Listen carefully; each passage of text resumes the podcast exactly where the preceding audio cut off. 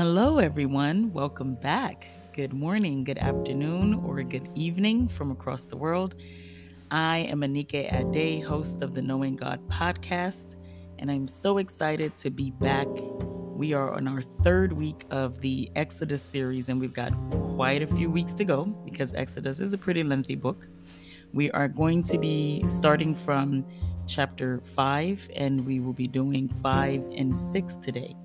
But before we go in, we're going to sort of just take a look back at what we read in chapters 3 and 4. And if you remember, in chapter 3, God meets with Moses in the burning bush. And we learned from this that when God was making his appearance in those days, because again, he was probably looking face to face at Adam and Eve, but because of their sin, God was far from them. God became far from man because our God is holy. Our God is pure. He is clean. He is without blemish. And so he cannot be around sin, let alone even look at it. That's what his angels are there for, to see the sins that we're committing it and bring it back to the Lord. You know, this is why the Lord has all these eyes that are watching, because he cannot look at sin. He cannot even face the thought of sin. And so we learn that Moses meets with this angel of the Lord who appears to him in a flame of fire in the midst of a bush. And I was just as amazed as you are that this bush was not on fire, yet he sees flames of fire. How mighty is God. And, you know, the Lord spoke to Moses, and at this time he was calling Moses on an assignment. Moses was picked on an assignment, and his great assignment, his great task, was to lead the people of Israel to their promised land, a land that is flowing with milk and honey. And these people are descendants of Abraham, Jacob, and Isaac.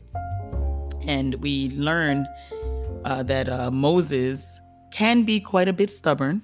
He does not necessarily take heed to God's words. He showed a lot of moments of doubt. Remember in chapter 4 when God said he would speak through Moses, that he would be Moses' mouthpiece.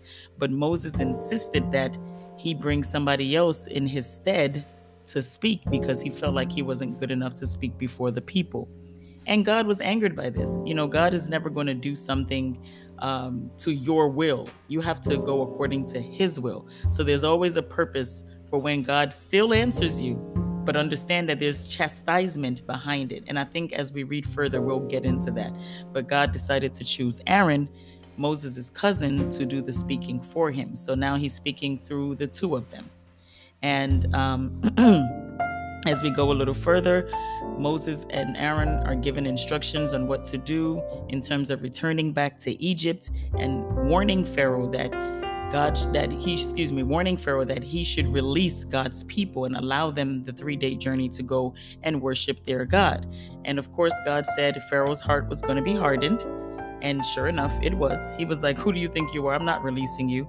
And decided to make their work, their labor, 10 times harder. And so something I wanted to kind of double back. And I don't know if you guys noticed it in chapter 4 from verse 22.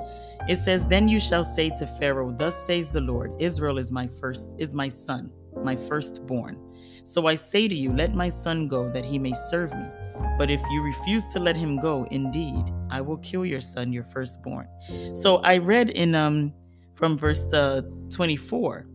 I was a bit confused at first. I said, wait, what's going on here? And I had to read again before God made it clear to me. And it came to pass on the way at the encampment that the Lord met him and sought to kill him. The him referring to Moses, because in verse 25 of that same chapter 4, it says, then Zipporah took a sharp stone and cut off the foreskin of her son and cast it at Moses' feet and said, surely you are a husband of blood to me. And verse 26 says, so he let him go, he being God, because it's capitalized here. Then she said, you are a husband of blood because of the circumcision. And then the Lord said to Aaron, go into the wilderness to meet Moses. So he went and met him on the mountain of God and kissed him. And this is where Moses, and Aaron's journey begins. But these few verses right here was basically showing that He was sending Moses on an errand, but Moses had not fulfilled a law that was laid out. And that law was to ensure that these babies, when they're born, that they are circumcised. Because if you notice, Zipporah cuts off the foreskin, but she did it out of anger. She didn't really want to do it. So I think it kind of lets us know the type of wife Moses had. She was from that land where he escaped when he had killed those men, if you remember back in chapter 2. So Zipporah, out of anger, cuts the foreskin of her child. You can imagine how painful it probably was then, because they had an older son. It wasn't like he was a baby. You're supposed to do it in 8 days when you're born. You're supposed to be circumcised as a man. And Moses had not done it. God was about to deal with Moses, and the spirit must have entered into Zipporah that I'm going to have to do this right now if we are claiming to be, children of Israel and we're children of God, because this is God's law. You get it? So I just wanted to throw that out there in case people were confused when we read that part. Like, whoa, where did that part come in with his wife, cutting off the foreskin? So that's where that came in. All right. So before we get into chapter 5, I just want to say once again, welcome. If this is your first time ever embarking on the journey of reading the Bible, I sincerely implore you to get a Bible yourself. I'm sure you can walk into a church and they can give you a Bible if they're charging for it. Whew. Woe unto them. But I'm sure you can get a Bible. If not, Amazon is our best friend these days. You can definitely get a Bible off of Amazon. It's not expensive, unless you're looking for it to be very fancy. But you can get King James Version, New King James Version. To me, the closer to when it was written for me, I like. I'm reading the New King James Version because I feel that it would be easier for many of the listeners to understand, at least those who aren't versed in the King James Version. Plus, I don't have to keep stumbling across my words trying to perfect the language used in King James. So I think the New King James Version helps a bit better, because it still kind of sticks with the King James, but there's plain English mixed in it as well. So it works. Knowing that English is a baby language, by the way. But hey, we thank God we understand that one common language. And so, yeah. Please, I beg you, get your own Bible. We did the Genesis series. You can read it on your own if you want to. You can go back a few episodes and you can start with the Genesis. Again, I am not a Bible expert. I am not a theologian. I am just one who has given her life to Christ, accepted Christ in her heart. I believe that Christ is the Son of God. And I believe that God has a purpose for me and a calling for my life. And I know part of that is to ensure that his people are being fed his word, because this word is our tool. It is our weapon against the unforeseen, the things that we cannot see with our naked eyes, AKA spiritual forces. When we have this Bible inside of us, when we have spirit and truth inside of us, we are able to conquer everything supernatural that comes our way. We are able to bind on earth so that it can be bound in heaven. We are able to loose on earth so that it can be loose in heaven. But the only way we can do that is with the power of the Holy Spirit, the fire of the Holy Ghost. So with that being said, let's get on into chapter 5 to verse, Chapter 5, excuse me. Heavenly Father, we're about to embark on your word. We are going to read chapters 5 and 6 today. I pray, Lord God, that you will speak through me, decrease me completely, and you increase in me, O Lord, and let the Holy Spirit speak throughout this entire show. In Jesus' name we pray. Amen. All right, chapter 5 is titled, First Encounter with Pharaoh. Afterward, Moses and Aaron went in and told Pharaoh, Thus says the Lord God of Israel, let my people go, that they may hold a feast to me in the wilderness. Me is capitalized, so this is God speaking. And Pharaoh said, Who is the Lord, that I should obey his voice to let Israel go? I do not know the Lord, nor will I let Israel go. So they said, The God of the Hebrews has met with us. Please, let us go 3 days' journey into the desert and sacrifice to the Lord our God, lest he fall upon us with pestilence or with the sword. Then the king of Egypt said to them, Moses and Aaron, why do you take the people from their work? Get back to your labor. And Pharaoh said, Look, the people of the land are many now, and you make them rest from their labor? So the same day, Pharaoh commanded the taskmasters of the people and their officers, saying, "You shall no longer give the people straw to make bricks as before. Let them go and gather straw for themselves." Oh, imagine, as if they weren't suffering enough. Verse 8, "And you shall lay on them the quota of bricks which they made before. You shall not reduce it, for they are idle. Therefore they cry out, saying, 'Let us go and sacrifice to our God.' Let more work be laid on the men, that they may labor in it, and let them not regard false words."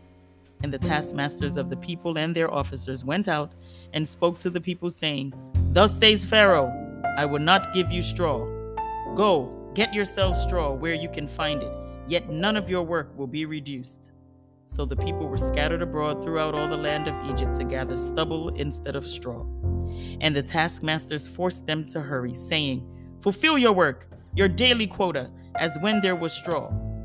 Also, the officers of the children of Israel, whom Pharaoh's taskmasters had set over them, were beaten and were asked, "Why have you not fulfilled your task in making brick both yesterday and today as before?" Then the officers of the children of Israel came and cried out to Pharaoh, saying, "Why are you dealing us thus with your servants?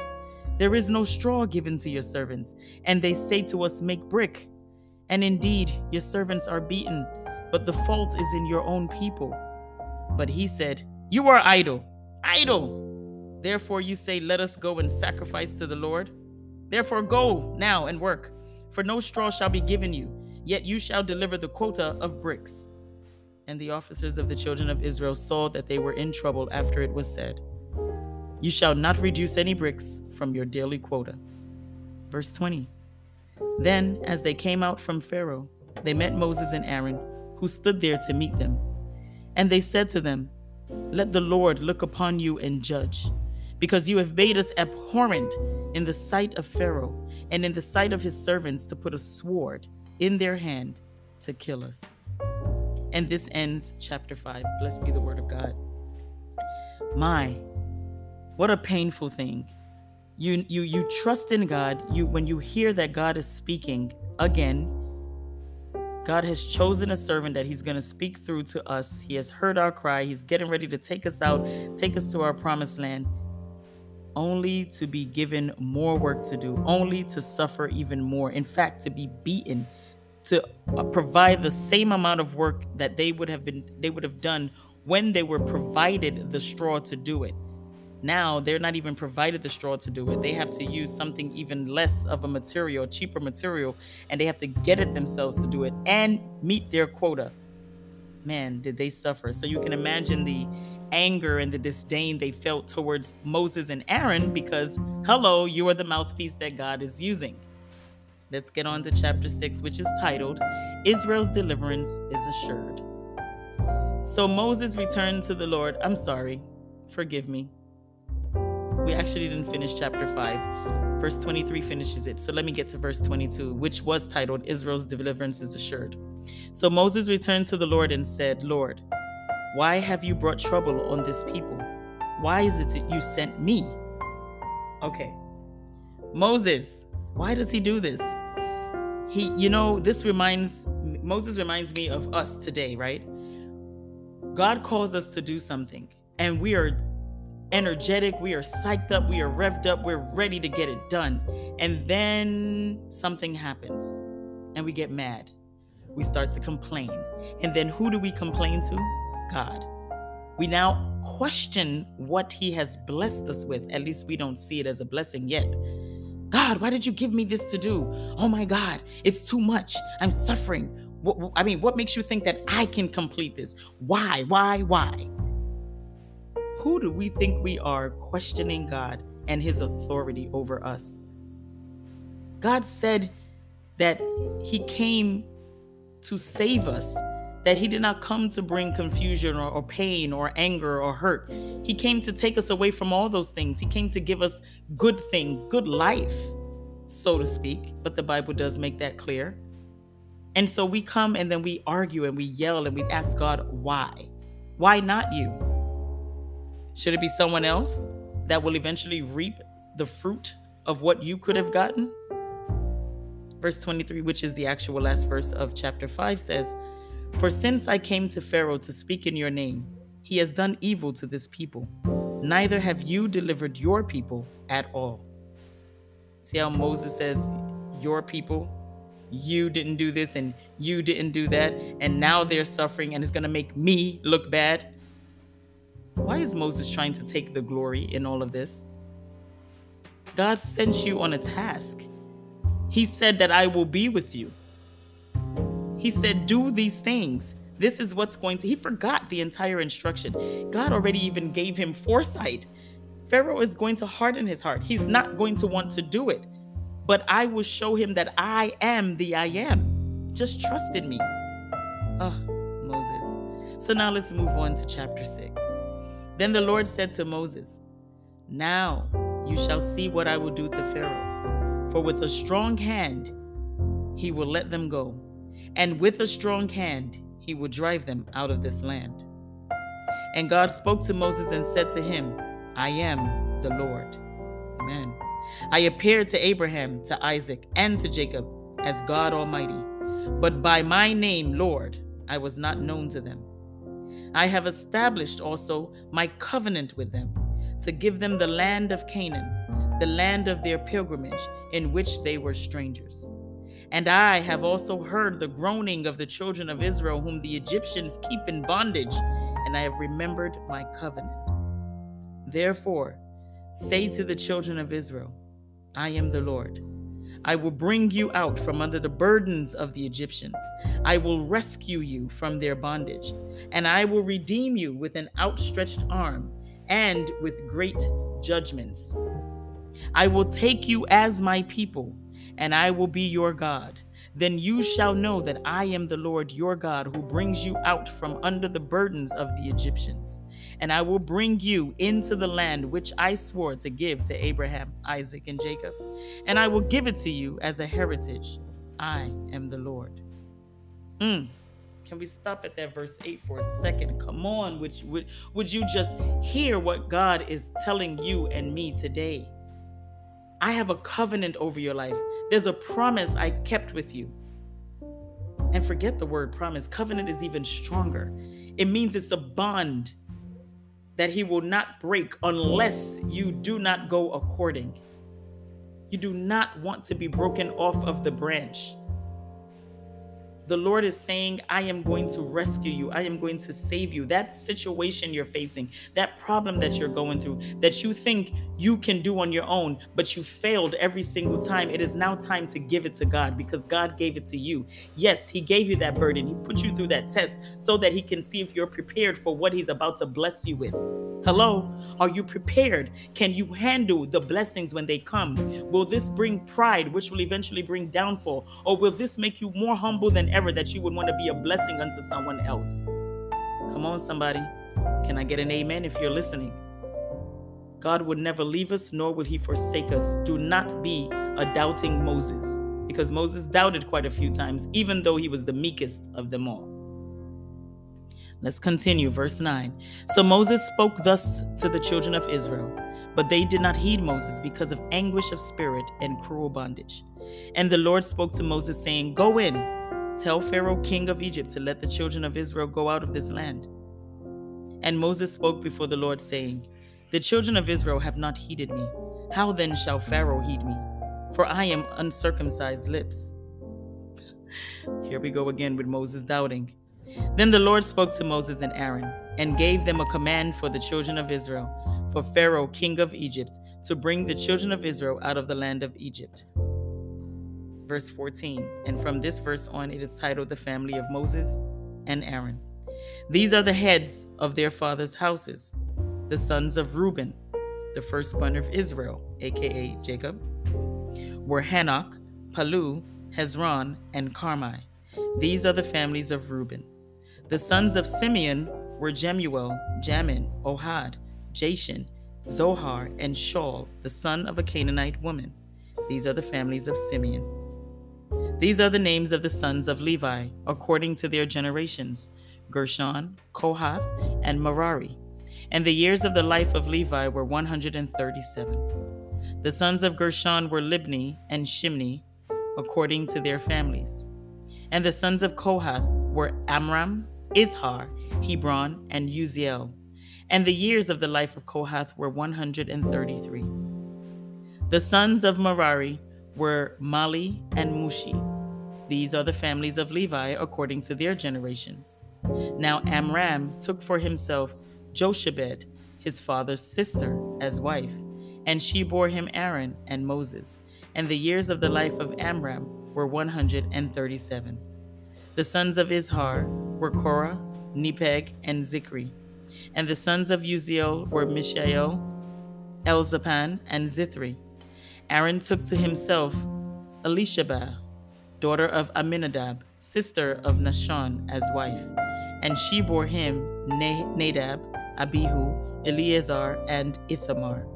And the sons of Korah were Aser, Elkanah, and Abiasaph. These are the families of the Korahites.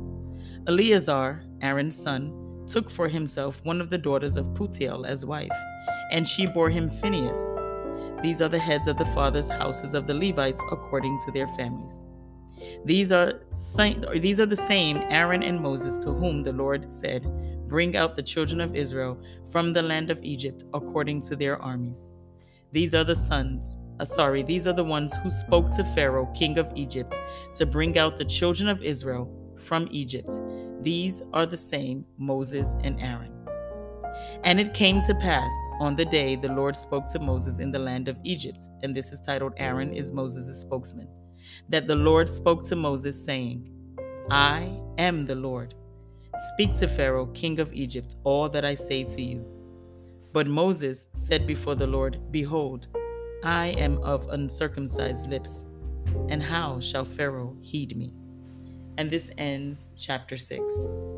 Please forgive me. I was trying my best to keep up with the names that, they can be pretty tough to pronounce. So hopefully you were following along. I think the best way to really grasp the names, the lineage, who is who belongs to who type of thing, you may want to listen to this, but also read along. And then you get like, oh, okay, that's the son of this and that's the son of that.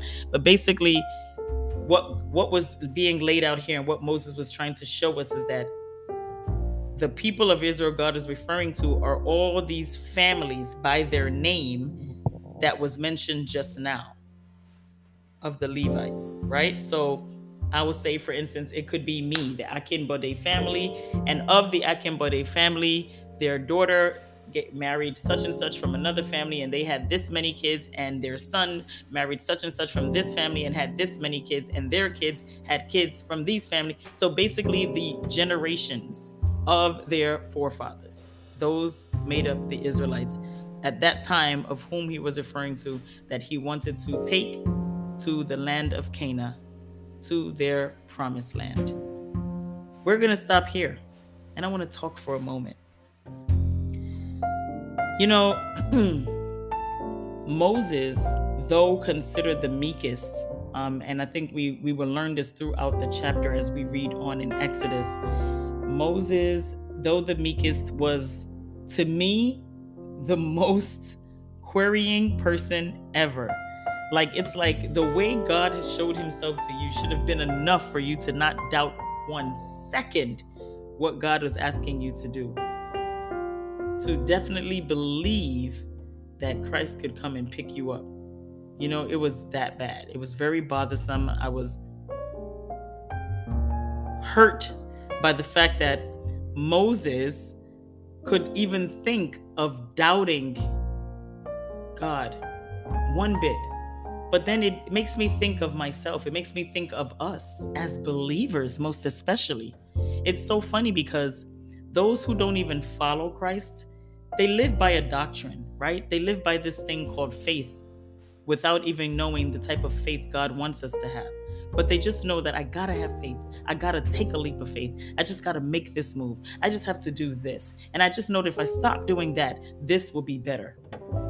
The only difference between that is the enemy tricks us into believing that when we have faith in ourselves, we can do what we set out to do by ourselves with no help, that the power lies within us. No, we cannot do anything alone.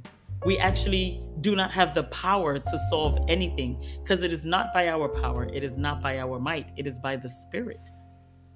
It is by God's power. It is by seeking God in everything that we do through Jesus Christ, our Lord and Savior. We can't save ourselves. No, we cannot.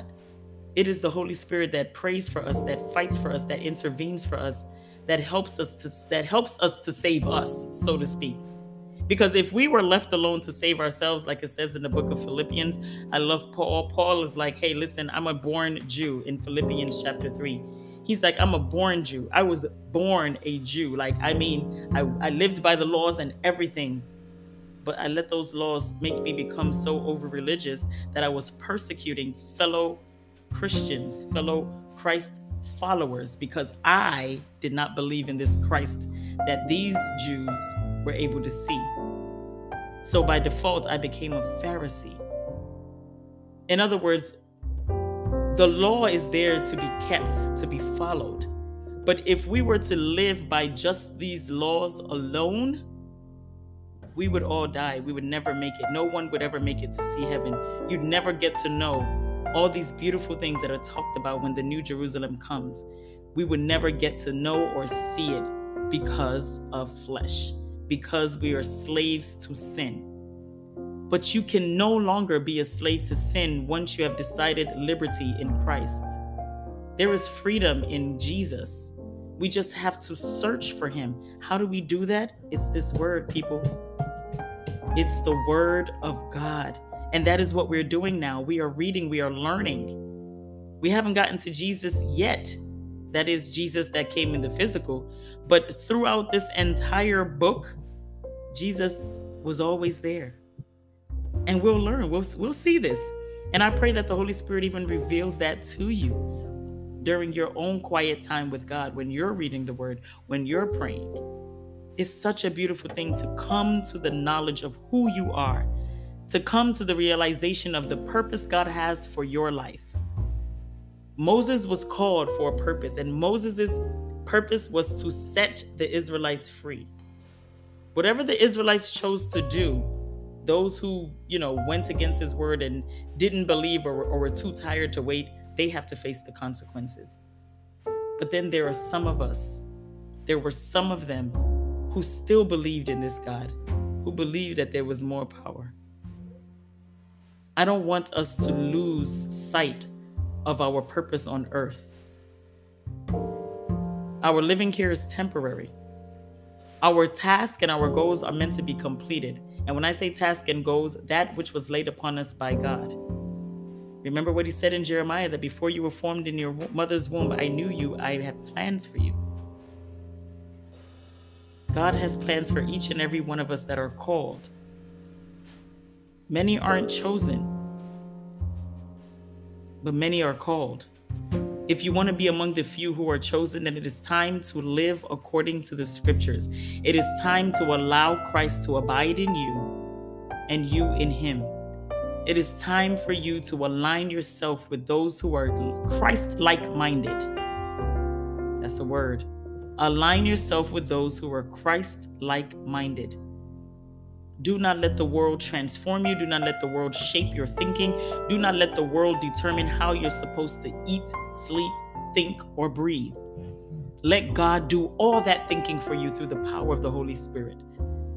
When you open up your arms and you stretch it forth to the heavens and you say, God, fill me with your spirit. If you are truly who you say you are, I believe you, but I feel like I believe you even more if you did this. But you've got to do it with faith. You got to do it with the sense that you want to serve God. Do not be ashamed of the gospel. So my brothers and sisters, I thank you so much for tuning in. Remember, when God calls you, whether it be in your dream, whether it be through a prophetic message, please obey the voice of God. Be patient, listen, move when he says you should move. Stay put when he says you should stay put. Trust in his every word. He will not forsake you. He will not leave you. He shall see you through. He will be your rock, aka Jesus Christ. He will always be there. And whatever word that is meant to flow from your mouth, it shall flow like living water, like the living water of life. God bless you. I pray that you subscribe to this platform And I hope to see you guys next week again. Take care and remember to put God first. Have a blessed rest of the week.